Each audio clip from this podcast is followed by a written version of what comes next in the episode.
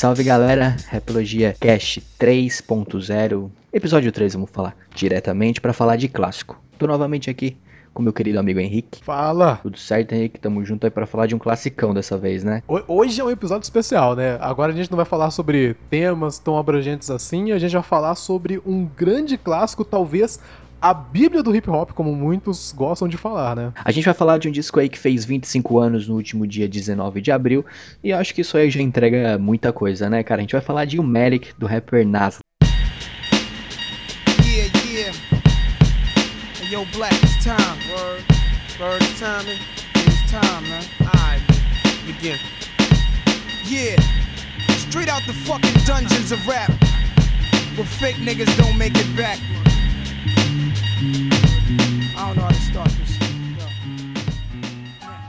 Lançado em 1994, considerado por muitos aí o melhor disco de rap da história, tem muita polêmica no meio, mas cara, a gente não pode negar que é um grande disco, né? Com certeza. É, é um álbum que ele consegue falar tanto com não com tão pouco, porque o Nas ele, ele tem muitos assuntos que ele quer abordar nesse primeiro álbum, né?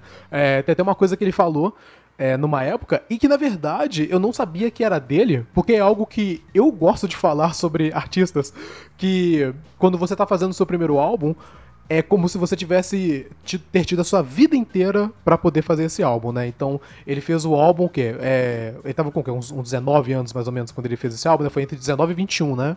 Uhum, exatamente, é, ele gravou, cara, o processo de gravação uh, foi entre 92 e 93, o Nas é de setembro de 73, cara, então ele é entre 19 e 20 anos, uh, um rapaz aí, né, um jovem, né, você pega aí, você tá com 24 anos como eu, cara, então, cara, com 24 anos o Nas já tinha uns, três, uns dois discos clássicos aí na pegada, né, mas sem querer desanimar, a gente tem muito pela frente, tamo junto, mas...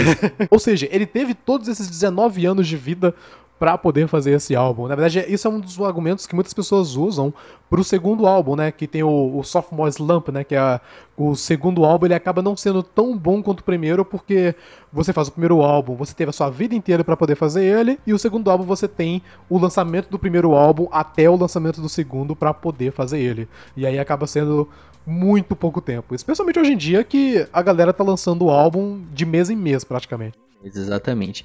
Mas vamos falar de um Merrick de escasso aí do Nas. Cara, a gente vai falar mais ou menos um background do projeto antes dele ser lançado, porque a gente tem que entender uma coisa. Cara, o Nas gravou a primeira música em 1991, certo? Ele fez uma música chamada Life at the Barbecue.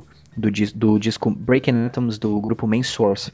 É um grupo formado por alguns rappers que eu não lembro agora o nome, são, é um grupo mais desconhecido mesmo, mas cara, tipo, é, ele simplesmente foi lançado numa música, ele mandou um primeiro verso da música e a galera ficou: Meu, esse cara é sinistro.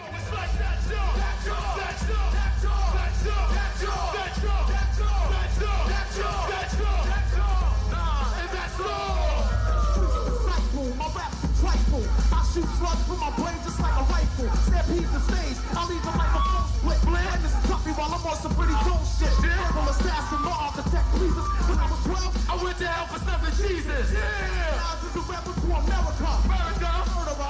Hysteria. My troops roll up with a force. I was got out by the main source. Swimming in women like a lifeguard. Put on a bulletproof nigga, I strike hard. Kidnap the president's wife without a plan. And hanging niggas like a Ku Klux Klan. I know Mike's to the sideways over. Oh. Hey, yo. Step into me, you'd rather step to your over. E depois aí, cara, ele começou a ser um dos artistas mais requisitados do jogo, mais aguardados na verdade, né? Porque demorou até para lançar uma próxima música, né? Então, o Nas, cara, com, com o Main Source, simplesmente fez um baita som, que ele tem até uma frase que ficou muito famosa, que até ia ser mais ou menos o conceito do Ilmeric, que ele fala que quando ele tinha 12 anos, ele foi pro inferno por bater em Jesus, e ele ficou meio, cara, olha o que, que esse moleque tá falando, o que, que esse moleque é, ele tinha 18 anos em 91, então, tipo, mano, moleque é porra louca pra caramba. É, é, na verdade, né, existe, eu não sei se é muito verdade, né, mas tem essa, essa questão do rumor que o, a capa de álbum, na verdade, era para ser ele, é, acho que dando uma chave de braço em Jesus, uma coisa assim. Tipo, era, era ele bem fazendo algo errado com Jesus. Tipo, meio que seguindo mesmo essa, essa frase. O que eu não sei se seria a melhor ideia e mais marketeável pro primeiro álbum da pessoa, né? Exatamente, exatamente. Até depois, cara, ele chegou muito muito afiado nas rimas e muito ousado, né, cara? Tem uma música de 92 que ele fez com o MC Search, que acabou se tornando até produtor executivo do álbum, cara, que ele fala que ele tá atirando em freiras, tá ligado? Esse, esse, esse, esse, esse verso foi até sampleado pelo Big L numa música dele, chamado Devil Song, de 90 e poucos, 99, acho que foi. Ele foi até lançado póstumo essa música. E o Nas veio com essa audácia, com apenas 18 anos, a galera, poxa, quem é esse moleque sem gravadora nenhuma? Foi quando ele conheceu o MC Search, e o MC Search levou ele até a Sony, né? Que ele assinou com a Columbia, que é a gravadora da Sony Entertainment, né? Ele gravou com a com a Sony em meados de 92 e foi mais ou menos quando ele começou a produzir esse álbum aí, certo? Teve um acontecimento muito pesado na vida do Nas nessa época, que foi o, o amigo Will Will dele, né? Will Will Graham, que foi morto a tiros em 92. O irmão do Nas também foi baleado nesse, nessa mesma troca de tiros. E o Nas ele conta a história desse acontecimento meio que como pô, foi ali que ele se ligou que ele precisava fazer algo para sair daquele, daquele cenário, ele precisava, né, virar um artista e se tornou um artista que, né, conquistou aí no primeiro disco logo, fez esse debut aí de maneira incrível, né? E o Nas, ele participou dessa música do MC Search, e o MC Search acabou se tornando produtor executivo do álbum, né, Rick? Isso, e, e, na verdade, até voltando um pouco, é, como você falou sobre né, a morte do amigo dele e o irmão dele sendo baleado, ele morava em Queensbridge, né? É, a foto da, da capa é onde ele morava, né? O, o, as ruas onde ele morava. O álbum inteiro ele representa bastante Queensbridge, até hoje em dia ele representa com, com bastante fervor. E naquela época, Queensbridge era um, um dos projetos mais é, é, perigosos na época ali em Nova York, né? Aquela parte de Manhattan e tudo mais. E eu, uma coisa que ele fala muito, né? Que ele desde os sete anos de idade ele já via muita coisa e ele já queria falar sobre essas coisas, né? Então desde pequeno ele já tinha esse pensamento de querer sair o quanto antes e, e querer já fazer algo da vida dele que, que fosse, né? Longe dessas coisas. E essa vontade eu sinto que foi aumentando e acabou sendo. É, imagino que a gota d'água quando o amigo dele morreu. Exatamente, que era muito próximo, né? Até o Nas, ele, se eu não me engano, ele tinha meio que um selo com o nome do Will Will, um negócio assim. Né? E o Will Will também ele é muito falado durante o disco e tal tu vê que a presença dele é muito forte, certo? E até falando sobre essa questão dele como criança, a capa do disco, como todo mundo que conhece o Merrick sabe que a capa dele é como o Rick falou, o, o Queensbridge no fundo, e ele criança, com 9, 7, 7, 8, 9 anos, não, não sei direito, e ele cita que aquela foto é mais ou menos ele já sabendo o que, que ele queria pra vida, mais ou menos que ele, ele já estava ligado nas coisas que estavam acontecendo em volta dele. Então, a capa ela tem um significado muito grande, né? A capa ela foi é, é, reza a lenda que ela, ela foi original do nada, mas tem uma capa muito parecida de um, de um grupo chamado The Howard Hanger Trio, né, um, um, disco dos anos 70 de jazz, acredito, que basicamente é a mesma capa, só não é no Queens, né? E basicamente é a inspiração que não é oficial, pelo menos eu nunca ouvi o Nas falando sobre essa inspiração oficial da capa, que é uma capa icônica, né? E quem tirou foto do Queens foi o Danny Clint, que é um cara que geralmente está bem ligado na cultura aí do, do rap, principalmente nos anos 90, né? Tirando foto aí de, de grandes artistas. Uh, o primeiro single do Will Merrick, ele foi o Half, Time, que é uma música que foi produzida pelo Large Professor, puta produtora aí, depois a gente vai falar sobre essa questão de pro produção, e ela logo já foi para um filme, cara, um filme chamado Zebrahead, Zebrahead, como você preferir, meu, meu inglês é uma droga, mas, mas é, ela foi pro Zebrahead, cara, e o Nas já no primeiro single já tava num filme, cara, imagina a moral que ele tinha, a moral que ele, que ele já tava recebendo aí de, de, de rappers, do geral, produtores, do próprio cenário em si, né, e o disco, ele foi lançado apenas em 94, até lá cara, o Nas ele não lançou mais nenhum single. O segundo single do disco foi It Ain't Hard to Tell, foi lançado após o lançamento, né? Foi lançado como single, como música de trabalho. Então, o Nas ele meio que fez a carreira dele pré-America ali com muito trampo e muito também dessa, dessa mística através dos singles dele, de algumas participações, cara. E Half Time, que é uma batida bem anos, na minha opinião é meio anos 80, cara, não é, não, ela distou um pouquinho do disco, mas ela ela é ainda um pouquinho ali finalzinho dos anos 80 e tal.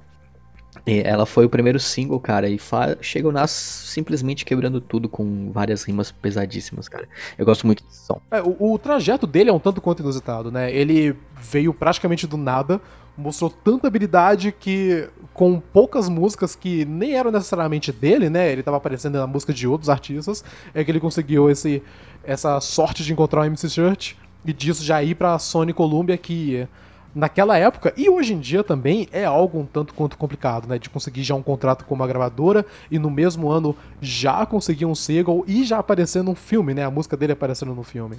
Então é, é uma trajetória tão inusitada e tão insana, porque ele não dá a ideia de que assim, antes do lançamento do álbum, dá a ideia de que ele não merece essas coisas, porque ele não tinha se provado bastante, eu acho, mas existia uma confiança tão grande, eu acho que as pessoas viram um potencial tão grande nele, especialmente pelas músicas que ele tinha aparecido antes, e eu imagino muito por associação que as pessoas fazem entre ele e o Rakim, né, dele ser o sucessor do Rakim, e dele ser um cara tão complexo e tão inteligente com as rimas dele que todo mundo tava colocando ele como o, o verdadeiro campeão de, de Nova York, né? Especialmente na época, porque ali nessa época dos anos. no finalzinho dos anos 80 por o início dos anos 90, né? Onde quando ele começou a ficar um pouco mais ativo, esse era um momento que Los Angeles estava ganhando muita atração no hip hop. E as pessoas não estavam dando tanta atenção assim lá para Nova York e para esse lado, né?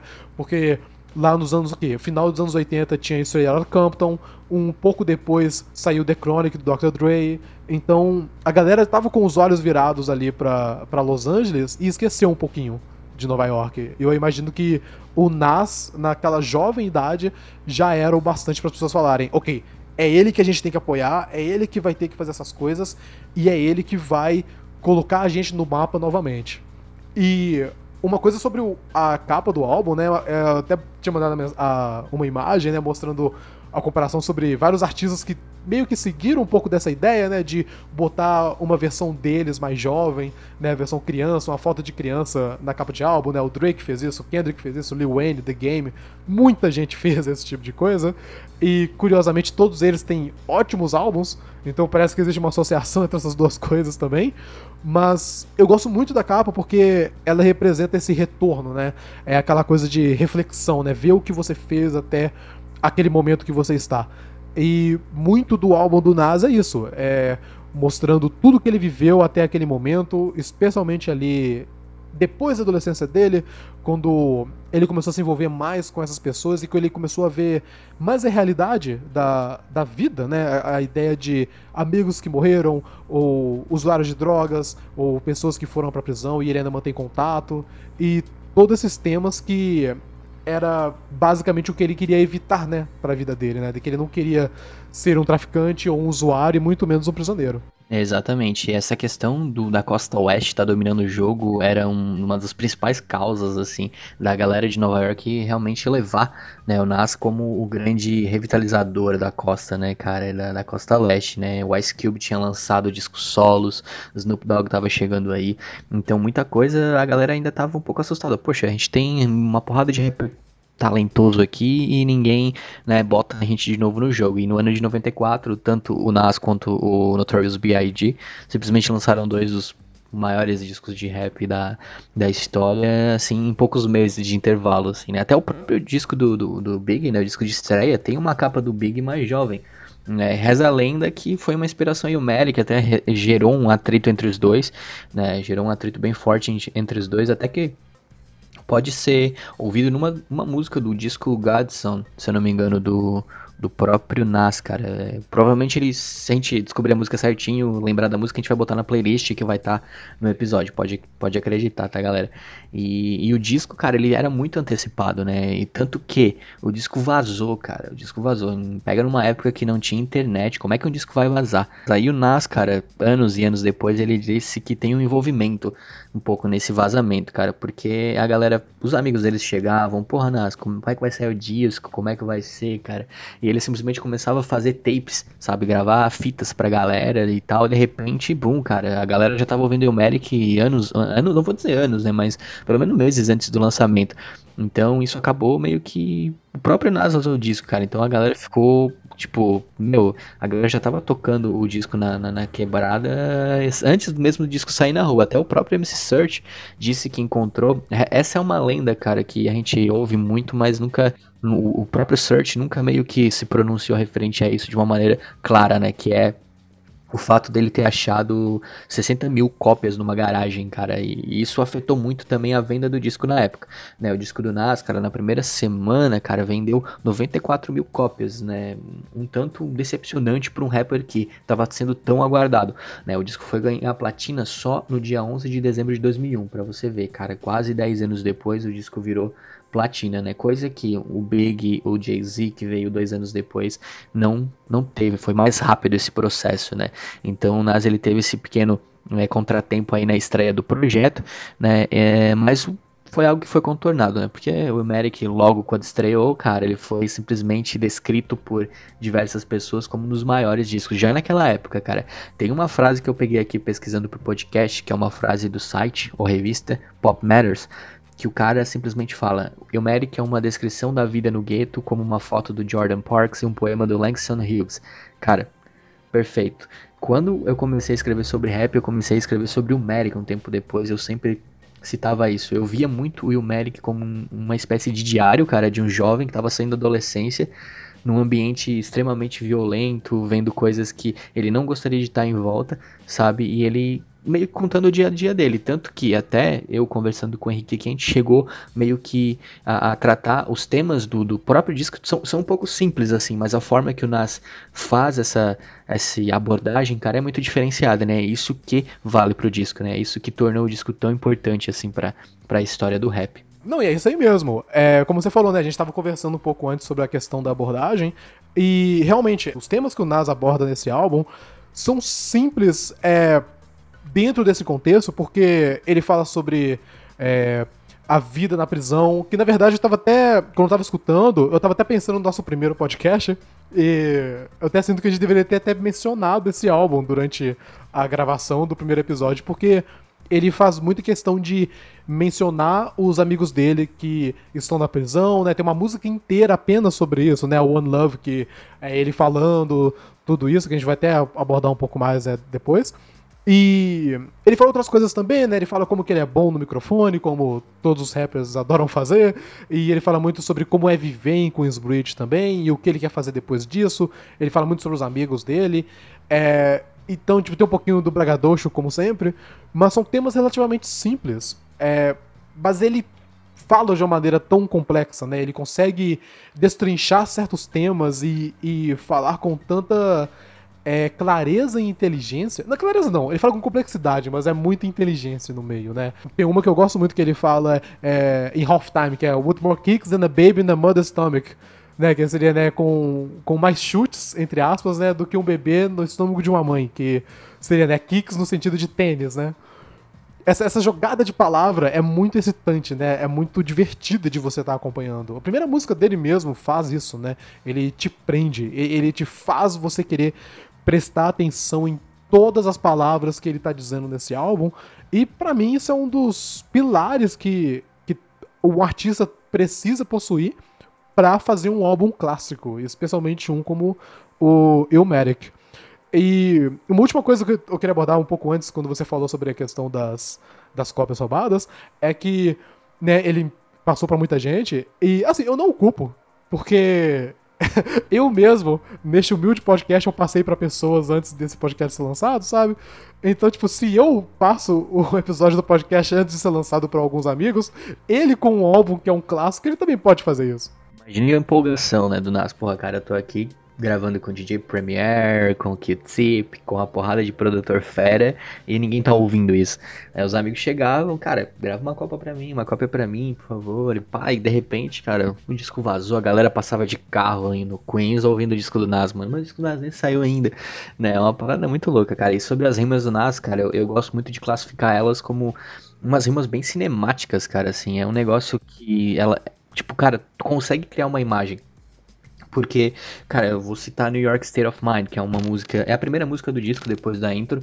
E simplesmente são rimas extremamente feroz, ferozes, cara. Tipo, o Nas simplesmente te coloca dentro de um filme de máfia, um filme de gangue, cara. Bullet holes left my peoples, and sweat in the street clothes, cara, tipo, simplesmente trans, tu sabe, tipo, ele fala ali dele estar com roupas da rua e tal.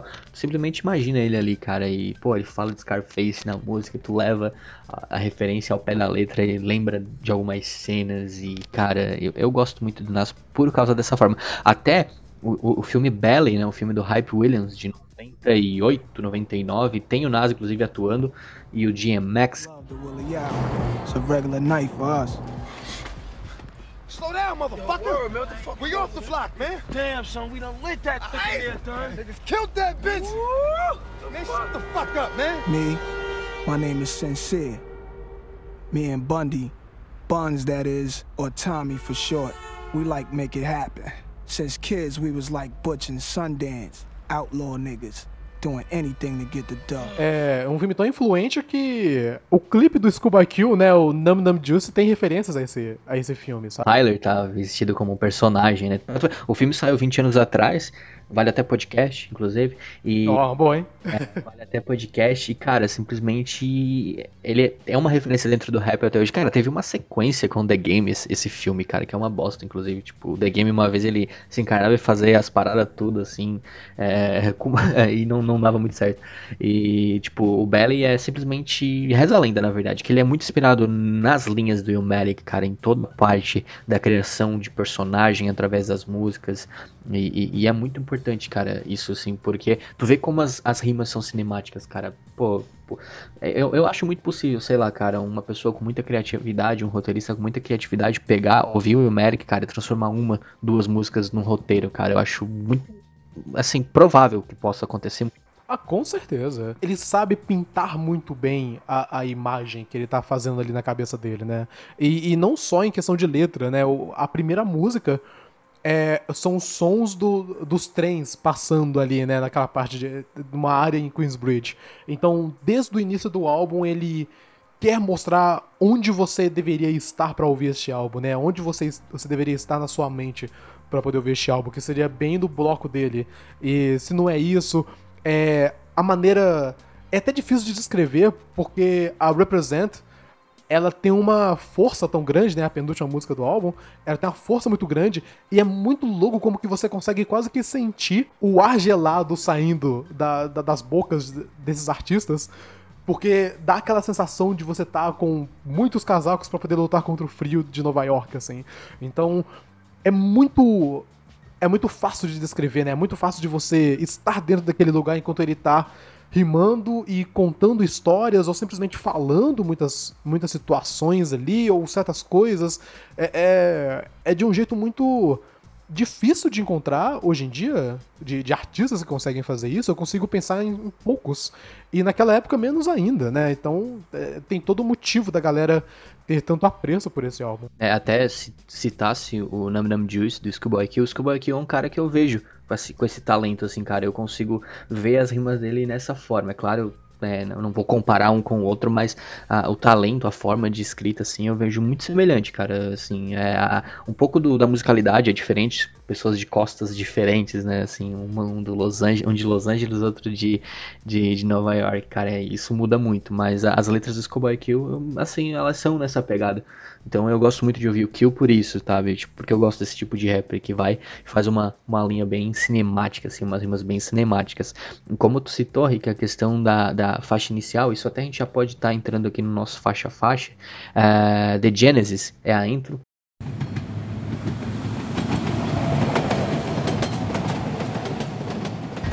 Sitting at home doing this shit? You should be on a medal for this. Stop fucking around and be a man. There ain't nothing out here for you. Oh, yes, there is. This. Yo, Nas, yo, what the fuck is this bullshit on the radio, son? Chill, chill, that's the shit, God, chill. Hey, yo, yo, pull out and shave, man. Let's count this money, man. Hey, yo, Nas, put the jack,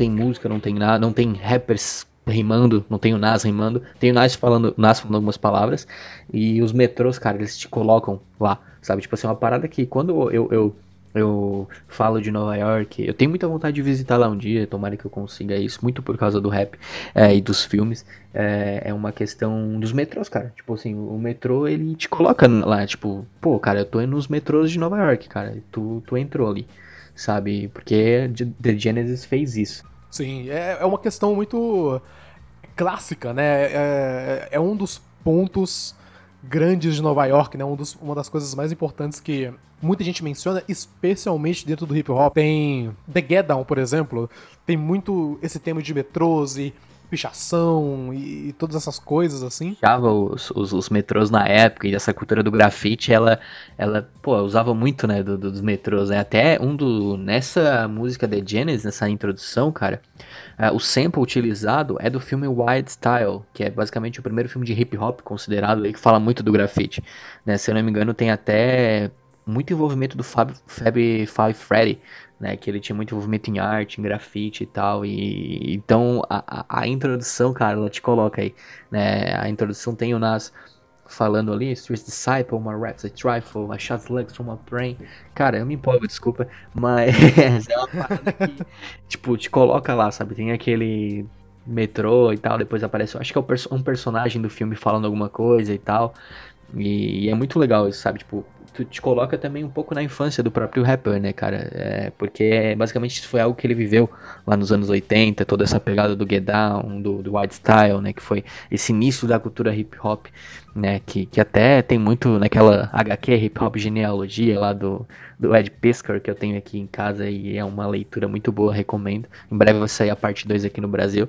E, cara, é, é, muito legal. Tipo, ele te coloca lá, cara. E depois, cara, simplesmente tu entra numa porrada de é, nuances assim que o Nas tem na vida dele. Tem o Nas falando sobre os amigos deles que estão, pre dele que, está, que estão presos, tu tem ele falando de como ele é fera, tu tem ele falando, refletindo sobre as paradas de infância, de adolescência dele, e tem ele refletindo sobre a vida, cara. Então, tipo, é, é um diário para mim, cara. É uma coisa muito introspectiva, é um disco muito, muito introspectivo, né? E The Genesis aí foi uma, uma música aí que dura segundos, cara. É uma introdução, não considero nem música, cara, mas ela te dá o tom legal, sabe? Eu acho que uma introdução, cara, não precisa ser uma música, mas se ela te dá um tom, meu, não tem coisa melhor. E ele menciona várias pessoas e é, as pessoas que estão ali, né? O Jungle, que é o irmão dele, e o AZ, que é, é a primeira participação do AZ no álbum, né? Porque a segunda já é no, no é, Lives a Bitch. E todo essa, esse tema, né? Eles vão abordando e vão falando e é quase que... É uma apresentação do Ilmatic, né? Tanto que no finalzinho eles até falam, né? Tipo, pô, então, né? Tá na hora, né? Sabe que hora é agora, né? Tipo, não, vamos começar, né? E aí que ele fala, não, representando, agora é o Ilmatic. E aí que ele já chega já na primeira música, já explodindo tudo, né? Exatamente. E a primeira música é New York State of Mind, né, cara? Música produzida pelo DJ Premier. E, cara, talvez é a minha música favorita do disco. Eu não sei o seu, Rick, mas, cara, meu, essa música eu simplesmente fico de cara, velho. Ele fala straight up fucking dungeons are rap. E de repente, boom, yo, black, it's time. Word, word, it's time. It's time, man. Alright, begin. Yeah, straight out the fucking dungeons of rap. Where fake niggas don't make it back. I don't know how to start this Rappers are monkey flipping with the funky rhythm I be kicking. Musician, inflicting composition of pain. I'm like Scarface, sniffing cocaine, holding an M16. See with the pen, I'm extreme. E foi uma música, cara, que foi gravada. É, Reza a lenda que foi gravada num take, na real. Tá? E o Nas tinha acabado de, de, de, gravar, de escrever a parada, tá ligado? E ele fala, cara, eu não sei como começar isso. Ele fala isso na introdução da música. E eu li uma entrevista do DJ Primo, né, DJ Premier, falando, cara, ele realmente não começava, cara, porque não sabia como começar, porque ele tinha recém escrito a música. O bagulho tava fresco ali, a tinta da caneta tava fresca. E ele falou, cara, não sei como é que começa isso. De repente. Porra, Nas, como assim? O cara não sabe como começar. Aí chega no primeiro verso e ele. O, o que ele fala, né, nessas primeiras duas barras, sabe? Tipo. É, é, de uma complexidade tão grande que você para e você tem que voltar e ouvir de novo para poder ter certeza que, que você pegou exatamente o que ele quis dizer. Porque é é, é muito conteúdo ali, sabe? E em tão pouco tempo. E é. Nossa! é, é, o tipo de coisa que você escuta e fala, ok, é, é, esse é o álbum. E o cara não soube como começar. É, eu não preciso mais ouvir nada, cara. É uma música, meu, fantástica, cara. E tipo assim, ela cementou muito o caminho, cara. Deixou o caminho. Não que o DJ Primo, né? O Premier não tivesse uma carreira já sólida graças ao Gangster. Mas foi nesse disco até, cara, que o Primo se tornou ainda mais icônico, cara.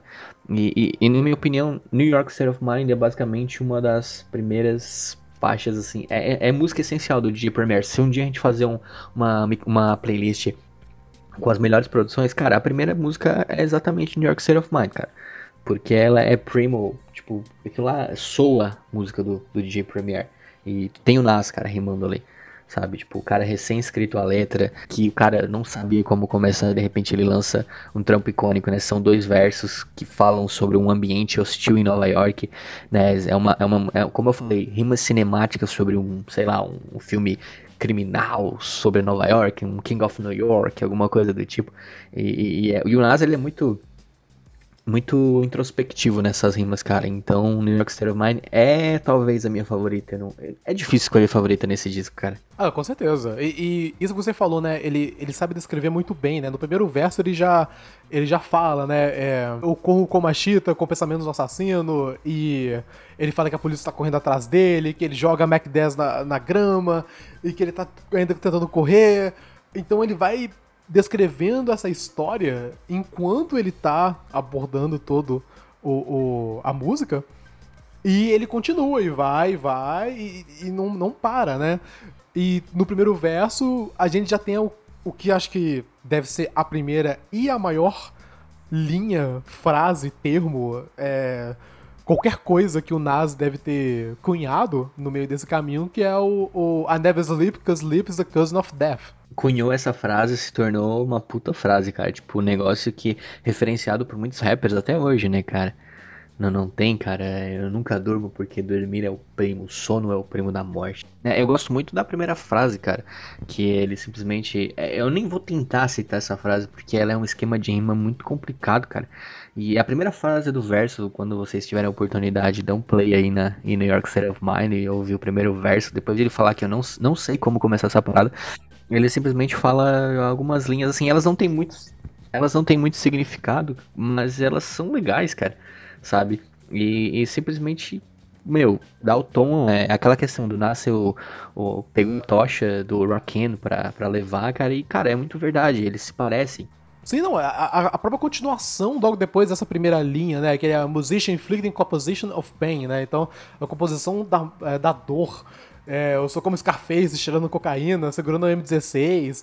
É, é, tipo, ele consegue descrever muito bem todas essas coisas, mas ele ainda consegue dar essa seriedade, né? Então, ele consegue muito bem mostrar o que as pessoas estavam passando ali, enquanto ele consegue falar o quão bom ele é, o quão bom que ele é com a caneta e, e todas essas coisas. É, exatamente.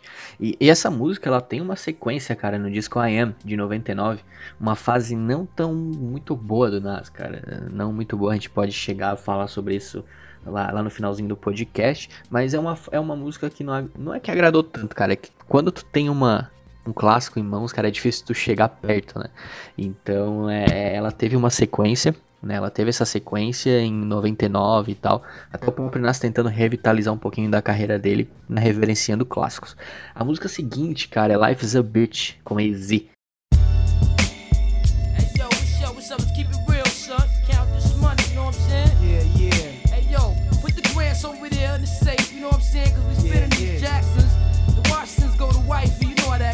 I'm saying? That's what this is all about, right?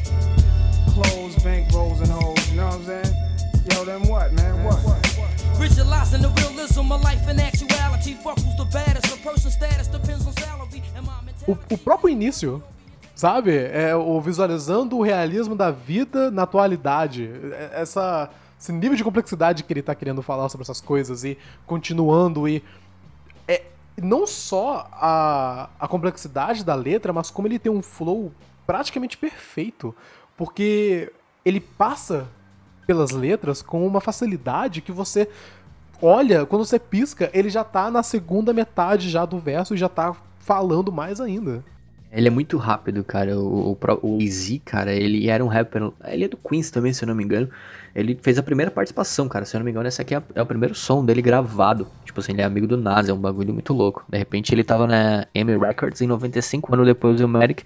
Ele lançou um disco, que é o do Or Die, que é um descasso, inclusive, é um descasso muito bacana de se ouvir.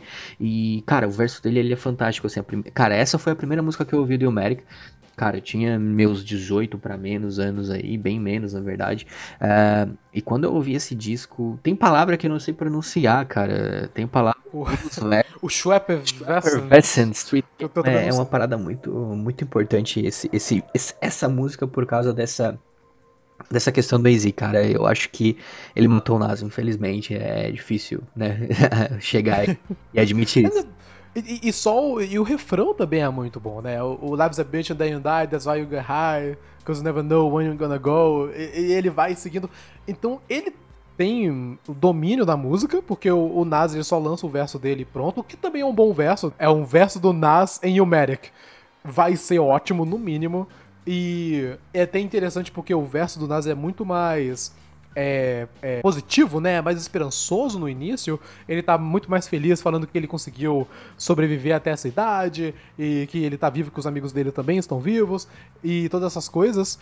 Enquanto o do AZ é um pouco mais pessimista, mas aquela questão do próprio refrão. É, eu acho que, cara, até esse, esse verso do Nas é o mais positivo dele no disco, cara. Tipo, não tem um. Não, não lembro agora de cabeça, talvez a gente falando depois um faixa, no faixa-faixa, né, que a gente tá fazendo aqui, a gente encontre outro, mas esse é um verso mais tranquilo. Cara, o Nas chega assim, ah, acordei no meu aniversário, eu tenho 20 anos, que benção. É, a, a essência do, da adolescência sai do meu corpo. Então, tipo, é, é uma questão muito bacana, né? O Nas mais positivão, assim, e tal. Tem uma frase que ele fala aqui no, no, no som, cara, que é aquela... É um pouquinho perto do final tá, do verso dele, que é aquela aquela nota que aquele trocado que compra a garrafa pode simplesmente acertar na loteria. Tipo, é aquela questão, cara, em vez de tu comprar uma bebida, tu vai lá e compra um cartãozinho da Loto, de repente tu ganha na Loto, tu ganha milhões de dólares, sabe? Tipo, é muito, é muito esperançoso, sabe? Tipo assim, pra um cara que de repente fala que tá no primeiro verso, tá assistindo Scarface, cheirando e tal. É um negócio muito, cara, já dá uma mudada, sabe? Tipo, essa positividade não se mantém, né, durante o disco, normal, mas é, é, uma, é uma música muito legal e é um verso muito bacana do, do Nas. Sim, e, e o, o, fim da música também, né, o pai dele aparece, que, que é o, o trompete é do pai dele que tá tocando e ele termina a música, então é uma música muito interessante justamente por, por ser um pequeno momento de esperança que a gente vê ali logo no início do álbum e que não continua necessariamente ao longo dele, porque o restante das músicas são muito mais sérias, mas um pouco divertidas também, obviamente, mas um pouco mais sérias, né? Um pouco mais sóbrias.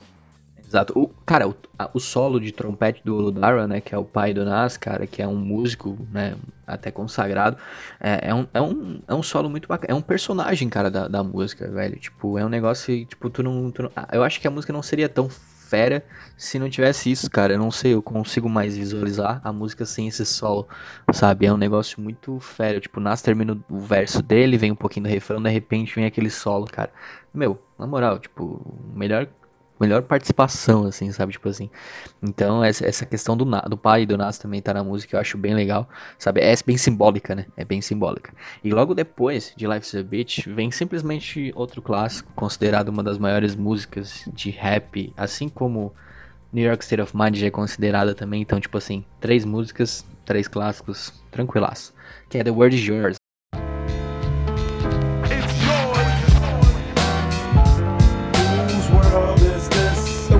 is yours. The world is yours. It's mine, it's mine, it's mine. Whose world is this? It's yours.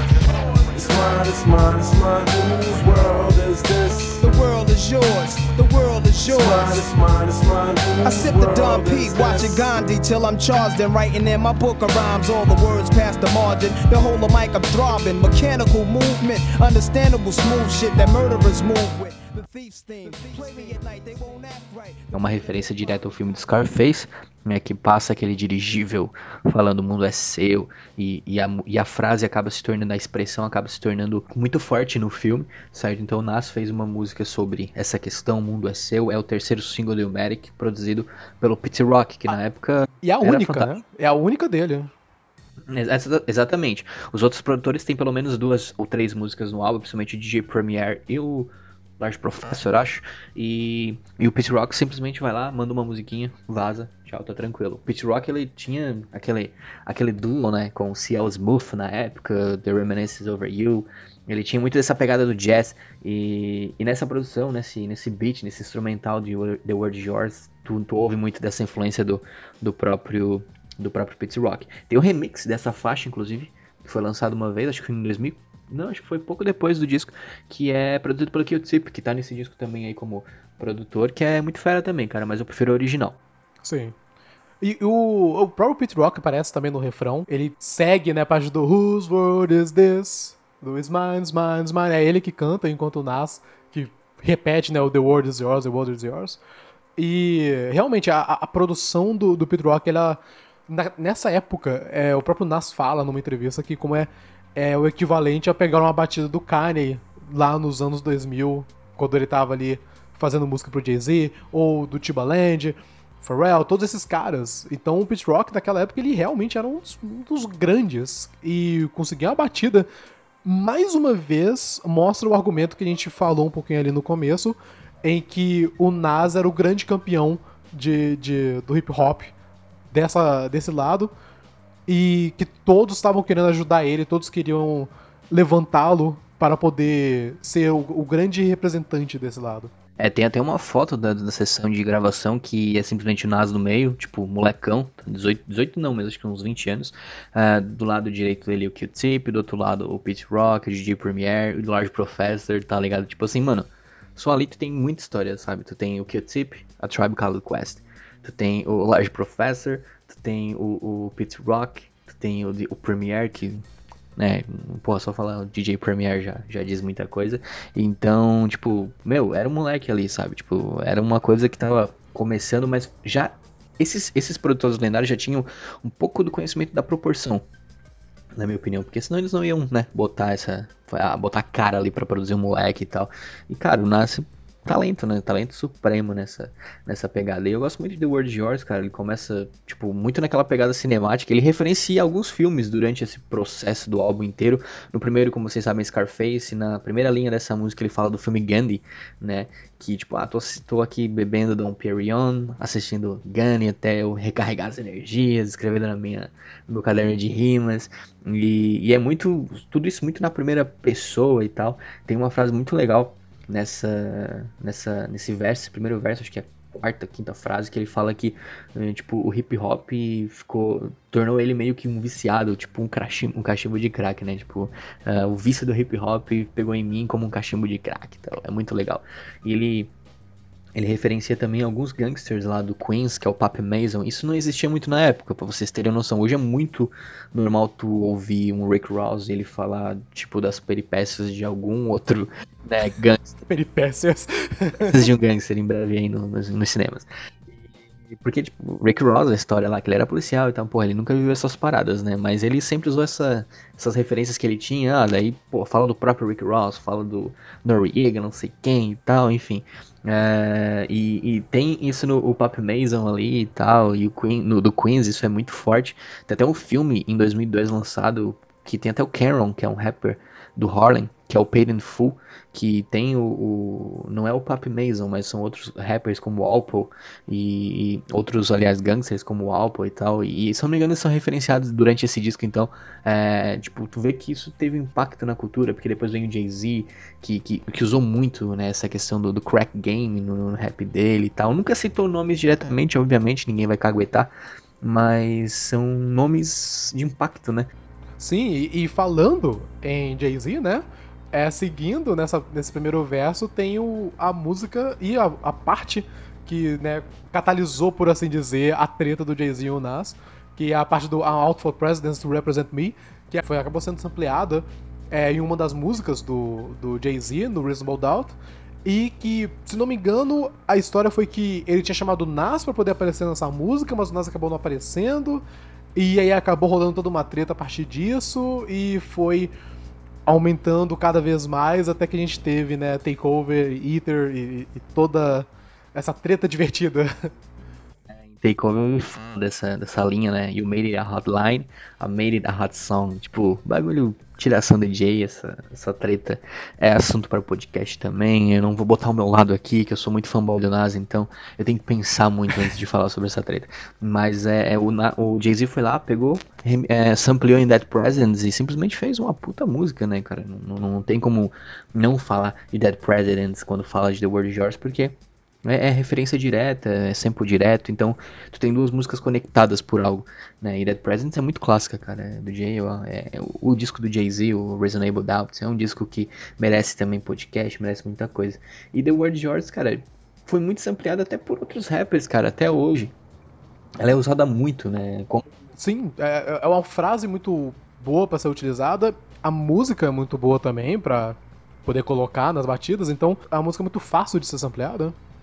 Exatamente, cara. Até se eu peguei um pouquinho uma lista aqui, o próprio Nas ampliou no Thief's Team do, do, do, disco Streets Disciple 2004. Uh, o Lil Wayne usou o Chameleonaire, lembram do Chameleonaire, cara? Riding Dirty. Ele... Pô, eu, eu adoro ele. Também, cara. Estamos ganhando muita grana hoje, né? Esse cara com investimentos. O Mac Miller, Rest in Peace. J Electronica, tá ligado? Tipo, a galera hoje usa muito isso, sabe? Tipo, tem muita, muita coisa. Mas é, é, o mais icônico é o Jay, né, cara? Porque catalisou toda a treta, né? Uma treta que foi talvez a mais ferrenha do rap. Né? Nessa época aí os dois eram parças ainda, né? Nessa época do Merrick aí, tem até uma foto que eu acho que é de 95, é, que é dos dois aí parça e tal. Depois 96 veio o som do Jay é, sampleando isso aí e gerou tudo que gerou, né? E cara, The World Jazz é clássica. Próxima música é Halftime. out,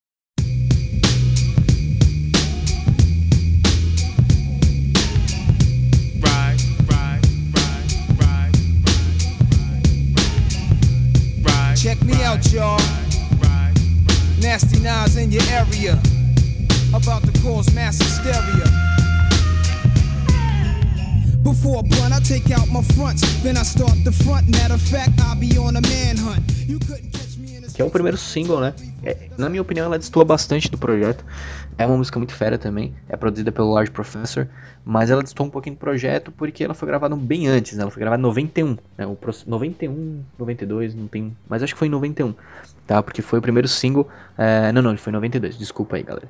Em 92, cara, o Nas ainda bastante cru, né? O projeto ainda muito no começo e ele lançou essa música. E na minha opinião, cara, ela distou um pouquinho do projeto, até na produção, é uma produção que eu vejo um pouquinho mais anos 80 e tal, um up tempo, pá, pá, sabe, um negócio mais cadenciado na minha opinião, assim, ou, na verdade é uma coisa um pouco, é bem diferente, né, em questão de produção é bem diferente, questão de rima, cara, nem tanto, porque o Nas ele já tava simplesmente pesado nas rimas aí, a rima do Nas, ela, mesmo com batidas um pouco mais rápidas, ela é sempre um pouquinho mais cadenciada, cara, ela te dá um movimentinho, um, um tempo, na verdade, para tu tá curtindo ali o que ele tá falando, sabe, e essa música é muito legal.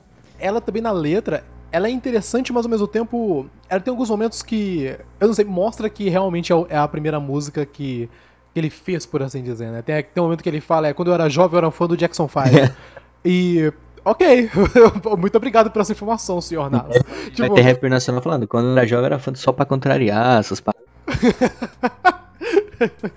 Sabe, tipo, é uma, é uma linha que ela não vai para nenhum lugar. Ela, ela não tem nenhuma jogada de palavra, ela não tem nada que seja mencionada tanto antes quanto depois quando ele tá falando. A única conexão que existe é porque essa música existe um sample de Michael Jackson, né, que a Ian Hard to Tell. O Last Professor utilizou nessa música para poder samplear. Mas é, essa é a única conexão e, e beleza, letras não precisam ter conexão a todo tempo, eu concordo muito com isso. Mas vendo que é o Nas e o Will Merrick e a gente tá na pinta música, literalmente na metade do álbum, é meio estranho. Porque que essa, essa letra foi, jogada nesse momento, né? É, é não tem muito sentido para mim. Dá pra ver que é a primeira que ele fez, por mais que esteja na metade do álbum. Exatamente, exatamente. É, é, é, muita mudança, cara. O Nas ele era bem mais novo nesse som, ele não tinha aquela mentoria que já estava acontecendo ali através do, do Ilmeric e tal. É, tipo, ele até fala, cara, eu, eu, eu, costumava assistir aquela série Chips, agora eu tô com, com Glocks, tá ligado? Tipo, um bagulho, porra, que mudança, né, cara? E tu dá pra ver, mano, é, um, é, é, é muito cru ainda, sabe? Não é uma, uma coisa muito desenvolvida. Então é uma música que eu gosto, mas é assim se eu for colocar entre favoritas, acho que tá lá por abaixo, cara.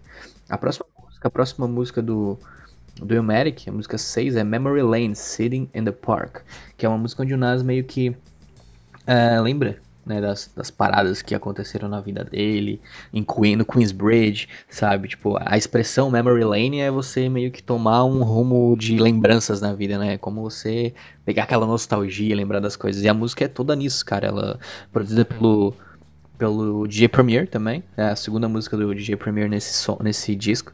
E é uma música que eu considero muito icônica também, cara. Ela tem o seu valor bem. É, é uma das menos, talvez, cultuadas entre os fãs de Ilmatic, mas é uma música muito importante. fuck that shit. Word, word. Fuck that other shit, you know what I'm saying? We gonna do a little something like this, you know what I'm saying? Stay up on this. Keep it on and on and on and on and, you know what I'm saying? Big Nas, Grand Wizard,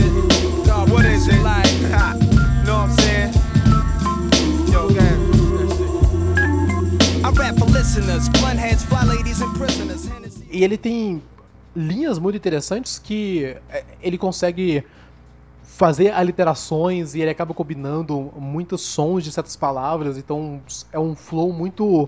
É, eu não diria calmo, porque ele tá falando numa, no, num ânimo, mas é uma, é uma música que você consegue escutar sem, sem muita preocupação, você consegue sentir essa música passando por você, assim. É, ele faz rimas similares, muito boas e em muitos momentos e dentro das linhas, então a frase ela fica muito bem é, ditada, por assim dizer. Sim, exatamente. Assim, é, é, um, é como eu falei, é uma música um pouco cultuada, cara, mas ela, ela tem um significado grande. É, porque é o Nas, é, como a gente falou, é o Nas saindo da adolescência e ali ele já tá relembrando como é que era as paradas. A música fala muito de bebidas, assim, tem muita referência sobre ele bebendo, pá, tá ligado? E, e é, beleza, legal e tal, mas tem, tem músicas melhores, na minha opinião. Mas é uma produção legal do, do DJ Premier também, eu acho que tem que dar esse valor. O, o ele faz três, três instrumentais aí nesse nesse disco, cara, e, e, esse é um dos mais interessantes, eu gosto muito, tem, tem poucos samples nesse, assim, conhecidos e tal, tem até um sample do Craig G, que é uma produção do Marley Moore, que, Marley, Marley Moore, que é um rapper, um DJ lá, um produtor dos do The Queens, né? Então tem essa referência interna, né? O próprio fato do sample que ele utilizou, cara, é um sample de um cara que foi um pouco antes dele, né? Surgiu um pouquinho antes dele aí no Queens. E, o próprio Merrick revitalizou muito o rap do Queens, cara. O rap do Queens na época dos anos 80 teve a Guerra das Pontes, né, The Bridge Wars, que era o Bronx, o Brooklyn lá, com, com Queens e tal, e tinha o MC Shan com, batalhando contra o, o KRS-One, que era do Bronx, e cara, meu, a galera pegava pesado nessa época. E o rap do Queens deu uma caída depois, até porque chegou muito rapper do Brooklyn. E teve aquela questão do próprio rap da Costa Leste, deu uma, uma desaparecida. Né? O, o movimento do, da, da, Costa Leste, cara, ele era muito. No começo dos anos 90, era muito aquela questão do, do mais alternativo, sabe? Que era o A Tribe Called Quest, o Della Soul, né? aquele movimento Native Tongues e tal. Então era um pouco diferente, né? Tem aquele documentário da Netflix Hip Hop Evolution que eles mencionam quando o Nas entra no jogo. E eles falam muito sobre essa questão de como que tudo ali na Costa Leste era muito mais alternativo, era mais diferente, e aí do nada chegou esse cara com rimas muito mais pesados do que qualquer um ali estava imaginando. E acho que, mais uma vez, né, foi o que acabou fazendo o pessoal se juntar muito em volta dele. Exatamente. Mas Memory Lane vale muito a lembrança, né? É uma música que fala sobre lembranças, mas vale muito também. Quando, tipo assim, quando vai ouvir o Merrick, cara, não pula faixas, por favor. E Memory Lane, apesar de ela não ter aquele. não ser tão cultuada assim, cara, é uma música muito consistente. Próxima música é uma das minhas favoritas, cara. É a música que o Rick falou que fala sobre os, os amigos presos do que é One Love, produção do Q-Tip. Word is bone, you got six minutes on that jack kid, That shit is real. Hey yo, hey yo, hey yo, hey yo, hey yo, check this shit out, man. Hey yo, go, give me a cigarette, man. Yo, here you go, here you go, here you go. Yo, check it out, man. Check out what I got here, man. What is that? What, what's that? Yo, it's a letter I got from my man Nas, man. Word is born. What it say, kid? What up, kid? I know shit is rough doing your bit. When the cops came, you should have slid to my crib. Fuck it, black, no time for looking back is done. Plus, congratulations, you know you got Cara, Q-Tip Naquela época, ele simplesmente tinha lançado três discos clássicos com a Tribe Called Quest. Só isso. Só isso, cara. Assim, um pouquinho cultuado, só um tiquinho assim. De nada. Tipo, quase nada. Tipo, até uh, os três primeiros discos do Tribe Called Quest, que eu não vou lembrar o nome porque são nomes gigantes, uh, só lembro do Midnight Marauders, que acho que foi o terceiro disco, eu não lembro. E, tipo, é, são muito cultuados, cara. Todo, todo disco tem um clássico, tá ligado? Tipo, até pra gente falar sobre isso em outro episódio. E One Love, cara, ela foi gravada durante as sessões de Midnight Marauders, né? Até História engraçada, o setup de produção do Q-Tip estava instalado na casa da avó do Pipe Dog, né? Tipo, meu, e de repente chegou lá o Nas, cara, eles gravaram lá, desenvolveram toda a parada. Eu não sei se eles gravaram na real no, no porão da avó do, do, do Pipe Dog, mas, cara, imagina você tá lá na casa da sua avó, de repente tem mais, basicamente só lendas, né, no porão ali gravando. É, meu. pra mostrar como que a, existe uma certa uma certa beleza nessa questão, né? Quando a gente começa a lembrar do início. Isso, o lá em Atlanta, com o pessoal do Dungeon Family, por exemplo, e como que era tudo basicamente numa casa qualquer que eles arrumaram e botaram ali no porão.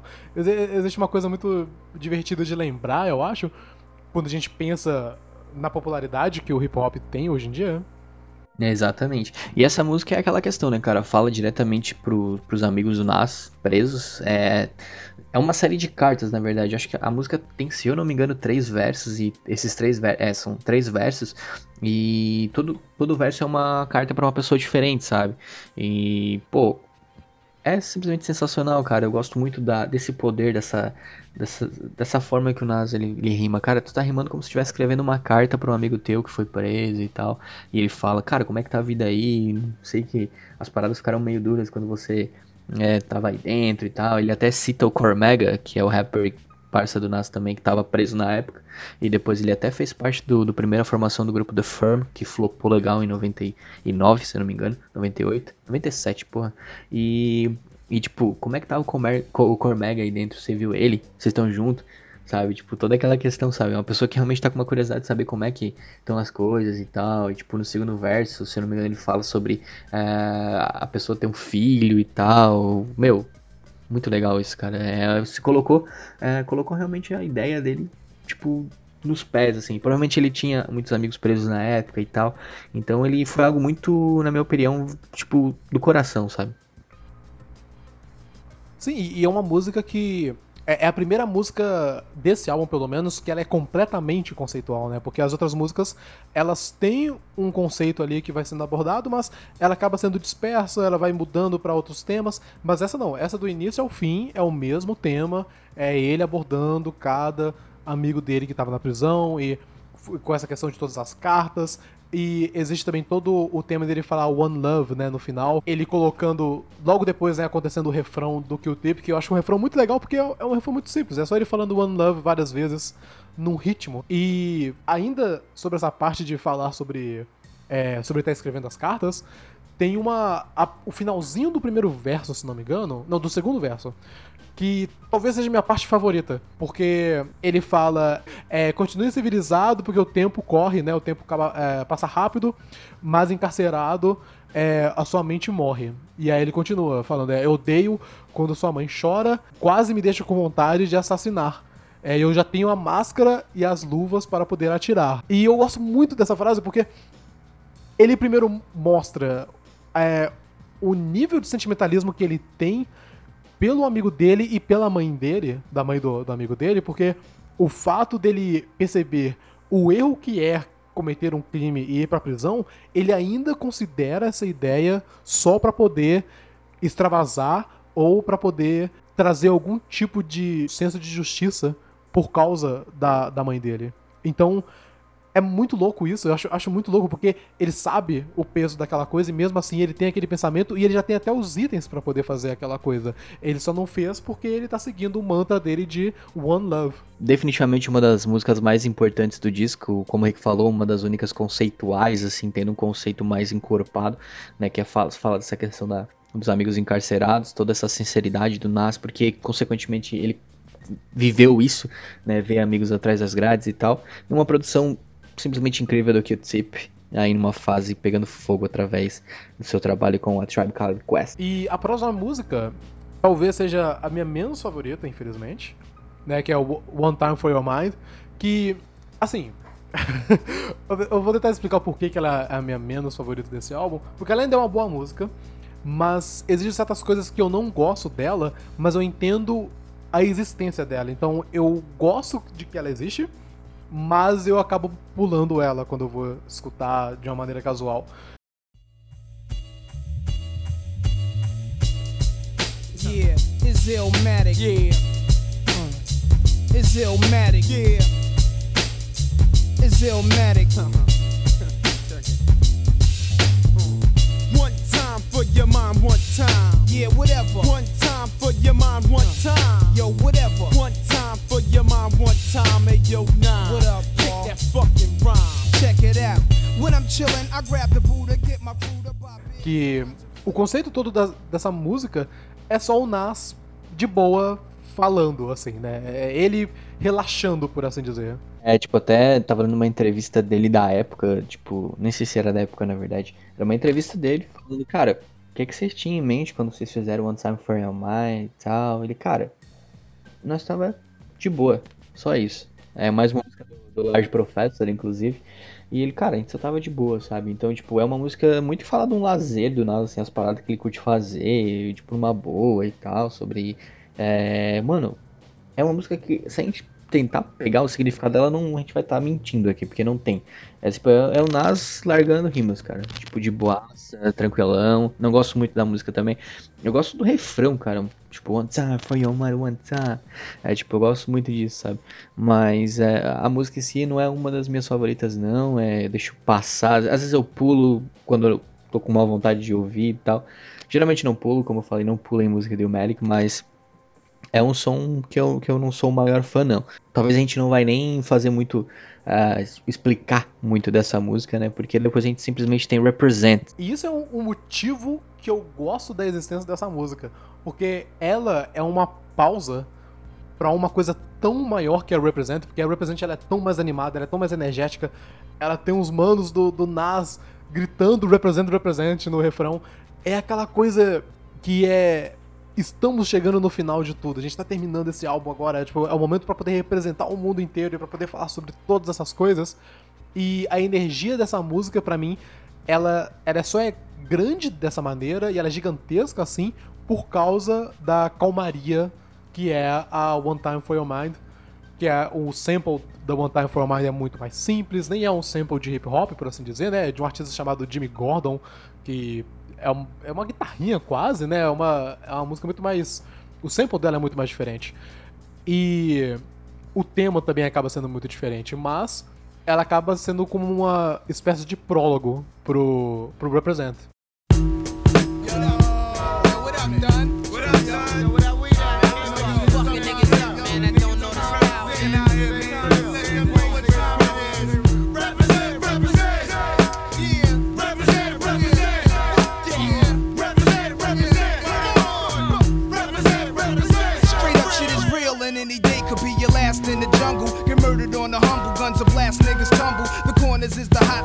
Full of mad criminals who don't care. Guzzling beers, we all stare at the out of towners. They better break north before we get the four pounders and take their face off the streets. Uhum. É, Represent, cara, eu gosto bastante também. Até uma, uma curiosidade, numa das linhas do Nas fala, né? Pulling a tech out the dresser, police got me under pressure. Eu tiro uma tech do guarda-roupa, né? Tipo, do armário e a polícia me mantém em pressão. Tipo, na treta Jay-Z Nas, cara, o, o Jay-Z falou, cara, você tá puxando, você tá tirando techs do armário, mano. Eu te mostrei a primeira tech que tu viu na vida numa turnê, sabe? Então, pô, tu vê como o, o Jay referencia Rimas e o Merrick, cara, tipo, o Merrick, pra ele, tinha uma, uma reverência. Tipo, tinha um significado também, né? E eu gosto muito de do Represent também, produção fantástica do, do Premiere, né? O refrão, ele é muito enérgico, sabe? Aquela do Represent, Represent, te deixa bem animadão. A galera do Nas costuma fazer esse... O Nas, na verdade, né? Costuma fazer esse refrão com a galera dele. Tem um som também que eu acho que é... É Made Look, é Made Look de 2002, que é simplesmente a galera do Nas gritando Brave Hearts, Brave Hearts, tipo, meu, muito maneiro sabe? E, e cara, musicão também tem várias referências legais, mas para mim se destaca muito essa questão da própria produção, né, do, do, do Premiere. Sim, o, o, o Premiere mais uma vez lança uma batida muito foda. ela acompanha a energia do, do da música. Ela tem um, um sample é, do The Thief of Baghdad, que é de um cara chamado Lee Irwin, que vem de um filme do mesmo nome, basicamente, de um filme de 1924. Então ele realmente cavou para poder encontrar essa, essa música em específico, né, o sample em específico. E ela realmente, sabe, ela, ela traz a energia que a gente tinha ali no, na primeira música, basicamente, ou até mais, na verdade. E eu gosto muito também de uma outra coisa, que é mais perto pro final, que não é necessariamente a música em si, mas o outro. Porque ele tá basicamente, né, representando, ou melhor, homenageando essa música para todo mundo. Não é só para Queensbridge. Então ele fala é, para Nova York, é, tem um momento que ele fala, né, que essa é a vida real, isso é para todos os projetos. E ele fala de várias outras pessoas né, que ajudaram ele, ou pessoas que já estão presos, ou amigos e gangues, etc. E eu gosto muito dessa coisa porque o álbum ele é muito contido dentro do bairro dele, e essa música é muito uma questão de. Não, é, é, eu tô em Queensbridge, mas é pro mundo. É, é, é o meu primeiro passo para fora desse, desse bairro que eu tô vivendo a minha vida inteira, basicamente. Até lembrei aqui, cara, que esse som, cara, Jay também sampleou uma linha desse som, que é a, a linha Somehow the Rap Game Reminds Me of the Crack Game. O Jay-Z tem uma música chamada Rap Game Crack Game, acho que é de 97, acho que é o segundo disco dele. E ele e essa é a música refrão também. Então, tipo assim, a, a, é aquela que, o, o Jay-Z ele gostava muito do trampo do Nas, né, tanto que ele ampliou, né? Então, tipo, essa parada era muito é, é, era muito viva, tipo, o Nas ele virou referência para outros artistas dentro do próprio são próprios contemporâneos, né? Para artistas contemporâneos e tal. E então é uma música muito legal, cara, é muito importante mesmo. E vale muito vocês acompanharem lá no Genius, para quem curte ver as explicações do próprio rapper, cara. É, o Nas tem linhas verificadas lá. É, dão uma passadinha lá, são até vídeos, cara. Então se vocês curtirem, vale muito a pena ver, cara. Porque uma coisa que eu gosto é simplesmente ver quem escreveu, né? Explicar que diabos eles estão falando, né? Então, é, nesse caso, é, é o Nas fez tá lá no Genius. Só, só acessar.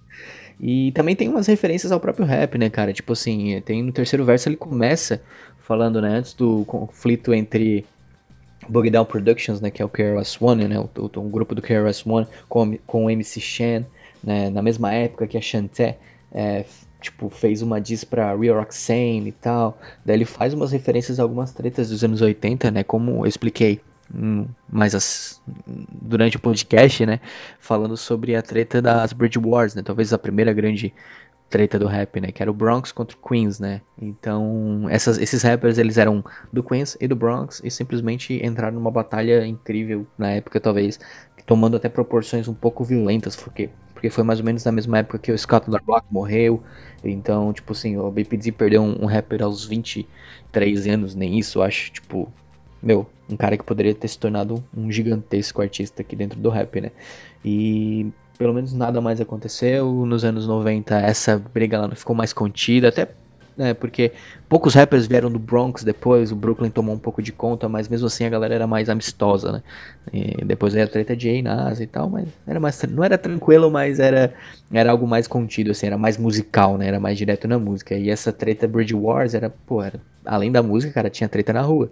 Então a galera tretava real, cara. Tipo assim, se tu tava no Bronx, se tu fosse no baile no Queens, cara, mano, ia dar merda se a galera te, te, te descobrisse. E acho que, se eu não me engano, fala até naquele documentário que o Rick falou, Hip Hop Evolution.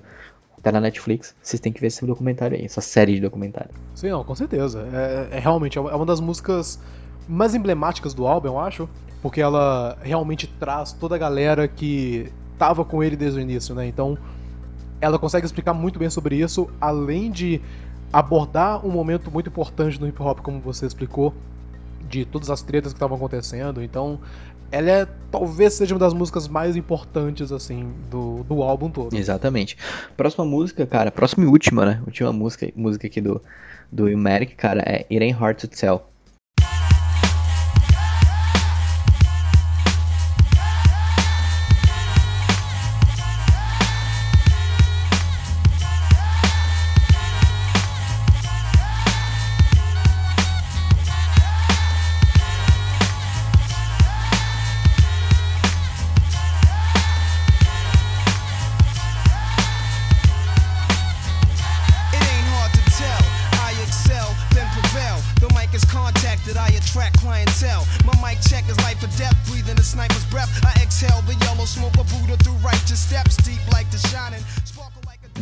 Mais icônicas, segundo single, né, como eu citei lá no começo do podcast, é o primeiro single lançado após o, o lançamento do Ilmatic, né, então tu tem o Nas lançando o disco normal, tranquilão, de repente, música de trabalho, Ain't Hard to Tell.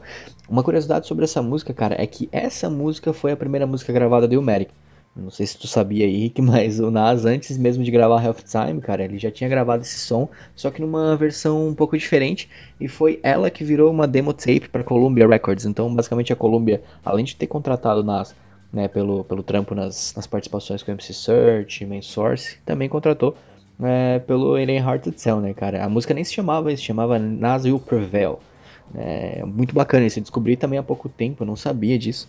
E a música era a música que saiu no disco é 90 segundos maiores e tal, os versos totalmente diferentes, mas o escopo, aquilo, o esqueleto da música tá ali, tá? Então Heart Cell basicamente foi a primeira gravação de Omeric, mas não oficialmente, né? Porque a demo não virou, não foi lançada na época, foi Half Time pouco depois, e Irene Heart Cell virou single em 94. musicão também, né? Ela detalha muito da vida dele e ele faz várias é, referências, né? Ele referencia é, o Iluminado, ele ele faz até uma referência, uma das várias referências, né, que ele faz sobre o, a ideologia do, do Five Percenter, né, que é o, os a, a nação dos deuses e, e, da Terra, que seria uma um grupo, bastante um movimento em Manhattan que é sobre é, os muçulmanos que fariam parte dos 5%. É um negócio meio complicado que, que o próprio é, Malcolm X, né, tipo, acabou fazendo parte também por um tempo, se não me engano. Posso estar falando merda. Até dessa parada dos 5%ers aí, a ideologia muito do Wu-Tang é muito baseada nisso também, né? Se eu não me engano, alguns dos nomes dos caras do Wu-Tang é baseado nessa ideologia e tal, acho muito legal. Né? Tem referências cinematográficas, como o Rick falou, The Shining, né, o Iluminado de, de Stanley Kubrick. Ele fala até de Stallone Cobra, mano. né? E é uma música legal, cara. In Heart Cell é produzida pelo Lodge Professor, terceira produção dele. Então, no disco, a gente tem três produções do, do DJ Premier, três produções do Large Professor, tivemos uma produção do Q-Tip, é, uma produção do. duas produções, na verdade, não, uma do Les, né? L-E-S. Né, o Nas produziu uma música também, co-produziu na real, além da, da The Genesis, né, que é a primeira música. Então tu, tu tem, tipo, tem Pitchfork também, não podemos esquecer, né, que produziu uma música. Tu tem um grupo bem fechado de produtores, e eu acho que isso contribui muito pro Merrick se tornar o que é. Né? Tu tem pessoas com, sabe, tipo, realmente imersas naquele projeto. Né? Então, Large Professor produzindo aí a última música, cara. E fechando com chave de ouro, eu gosto muito de Ir em Heart to Tell.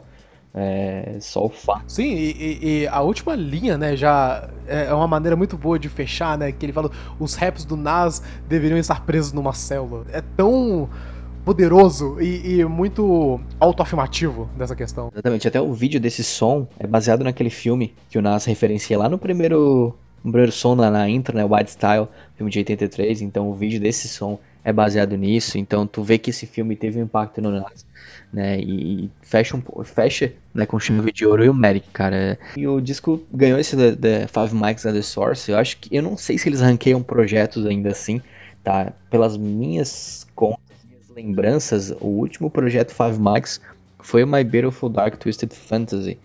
Sim, não, o, o The Source, né, tipo, já a falecida The Source, por assim dizer, né, porque a revista não, não tem mais, é só o site, e, e o site, ele, ele anda meio problemático, por assim dizer. Recentemente rolou até uma polêmica relacionada ao Nipsey Hussle, que a galera não curtiu muito. Mas é, é, é até curioso, você mencionou essa questão do Five Mics, que aparentemente rolou até uma, uma espécie de polêmica na época, porque naquela mesma época o The Chronic do Dr. Dre saiu e ele ganhou 4,5 de microfones. E muita gente começou a falar, tipo, ah, então quer dizer que tem uma, uma certa tendência aí, né? Que a galera tá querendo focar mais no, no, no, no, rap da costa leste do que da costa oeste, né? Ah, a gente tá de olho e tudo mais. A galera não tá querendo mais olhar para Los Angeles. E, bem, se isso faz sentido ou não, eu não sei dizer, porque o The Chronic é um ótimo álbum mesmo, mas não sei. E o Merrick é o Merrick também, né? Exatamente. Mas até é, vale muito a contestação disso, até porque a The Source é nova iorquina, né?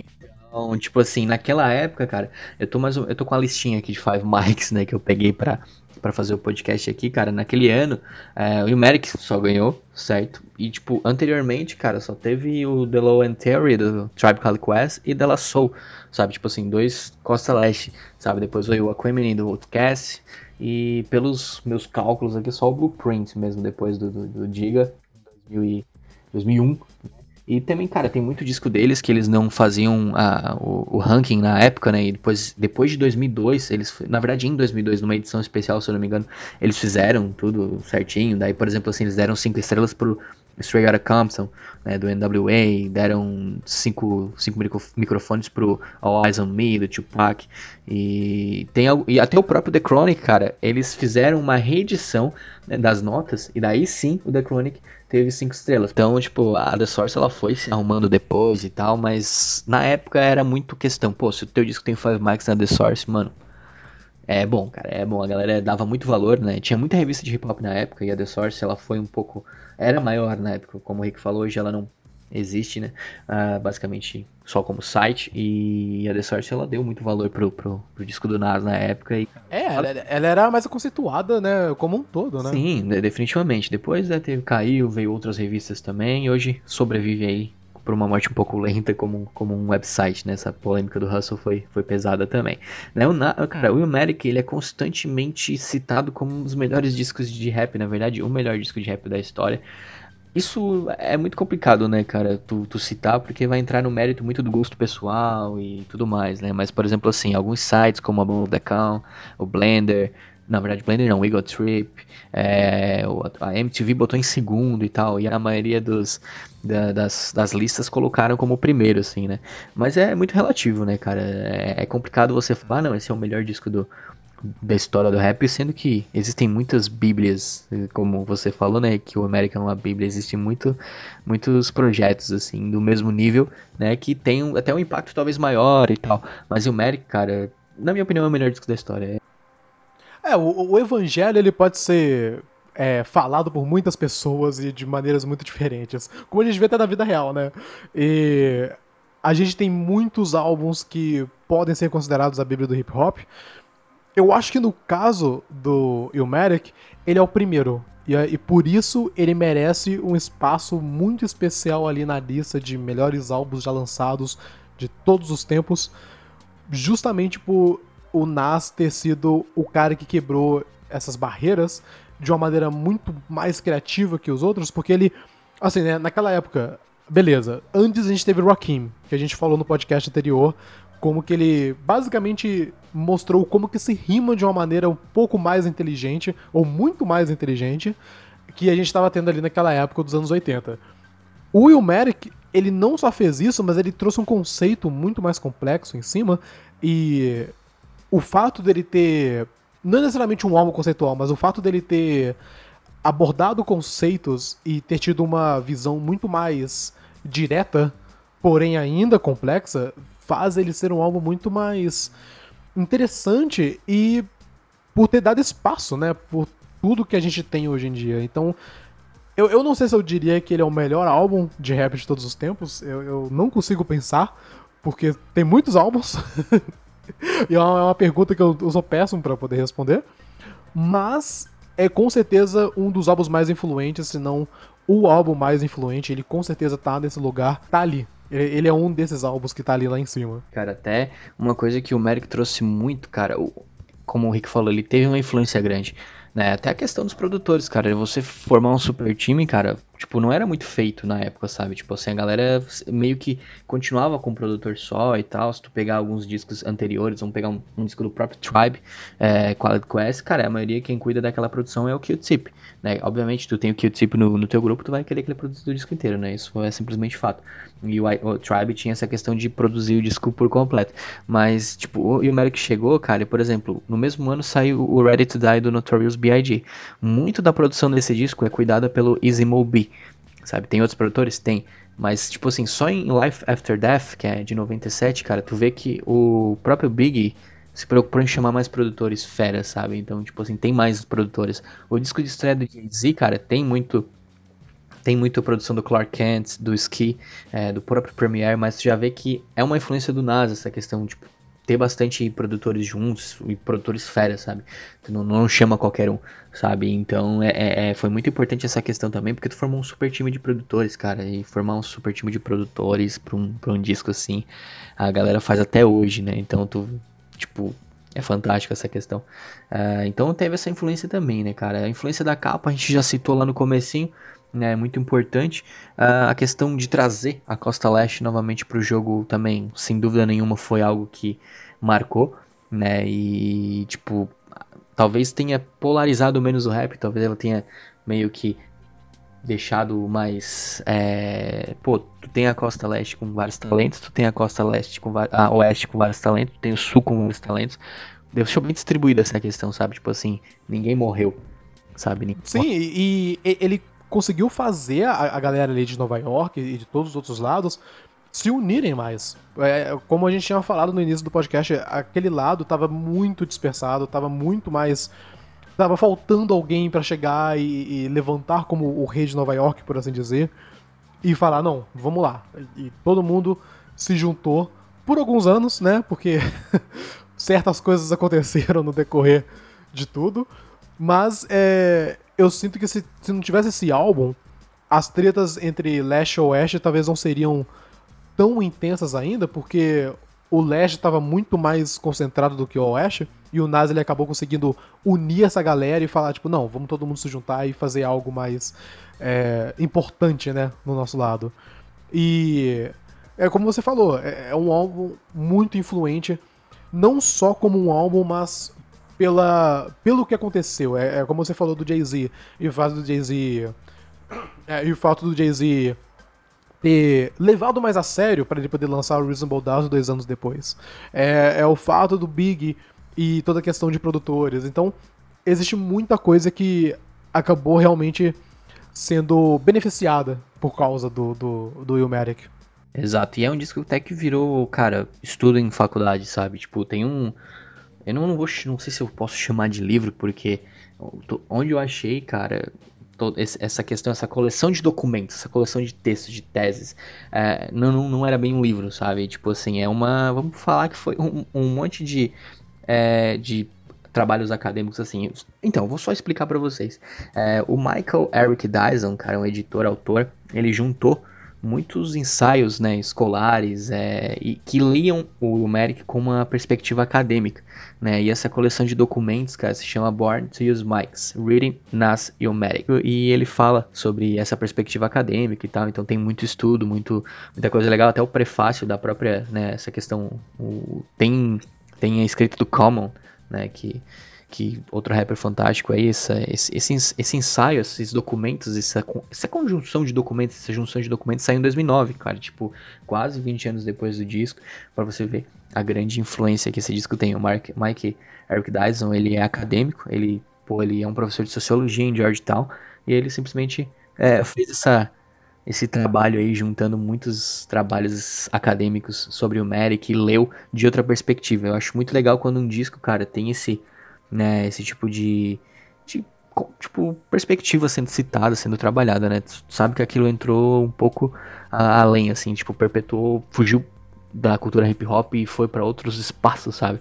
Então é, é, muito legal isso, né? Então hoje é muito comum tu ver rappers, produtores dando palestras em Harvard, em diversos outros outras universidades norte-americanas. E, cara, e o Merrick tem muito influência nisso, porque, cara, foi ali que a galera começou a ler os discos de rap com uma perspectiva diferente, sabe? Até porque o conteúdo do Merrick é muito importante. Tem uma, um conteúdo, uma, par, uma parada intelectual, que é a abordagem do Nas, muito forte no disco.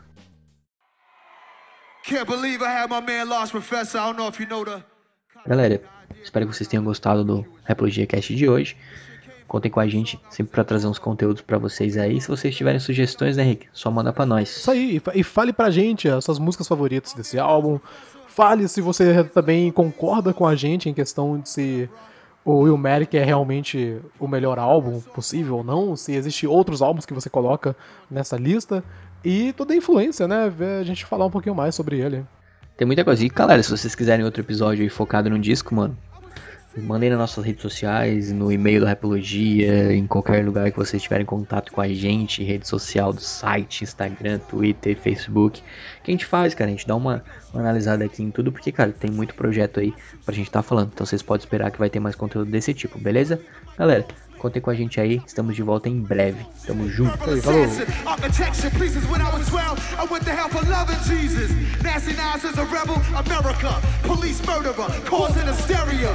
My troops rolled up with a strange force. I was trapped in a cage and lit out by the main source. Swimming in women like a lifeguard. Put on a bulletproof, nigga, I strike hard. Kidnap the president's wife without a plan. And hanging like the Ku Klux Klan. I melt mics till the sound waves over. Before stepping to me, I'd rather step to ya. Slamming MCs on cement. Cause verbally, I'm iller than an AIDS patient. I move swift and uplift your mind. Shoot the gift when I'm riffing rhyme. A rapping sniper, speaking real words. Thoughts react like Steven Spielberg. Poetry attack, paragraphs punch hard. My brain is insane. Out to lunch, go. Science has dropped, my raps are toxic. 1991 hip hop shit. It's like that y'all. That y'all. That y'all. That y'all. That y'all. That y'all. That y'all. That y'all. That y'all. That y'all. That y'all. That y'all. Yo, and that's all. What Yo. Grab up girls like Jax, add them on like tax, and I'm over like hot tracks. As far as brothers are concerned, I'm pressure cooking from start to finish. I'll be the minutes like a freezing off. Secondly, I'm sick of critics goose necking me. Oh, he had an afro. But I got dough. Why's my name the large professor? Why's that, God? Cause I milked the cow, in other words, I hit the heifer. Don't try to front like Jacob Rambo. Why, God? That's just a bunch of man with your handbo. Say what? Propaganda, save it for Savannah, Joe and Amanda, Zach and Alexandra. Don't wet the rails around your way, puff your hay, cause you'll be the owner of a hospital bed. I kick fire out the ass so fast. Yo, like that, Bill Blast. Like this, like that, like that, yo. Yo, my brother, always, man, to the top. To the top, rapper Nas on top it. Seems we gon' rock it. Queens represent. Buy the album when he drop it.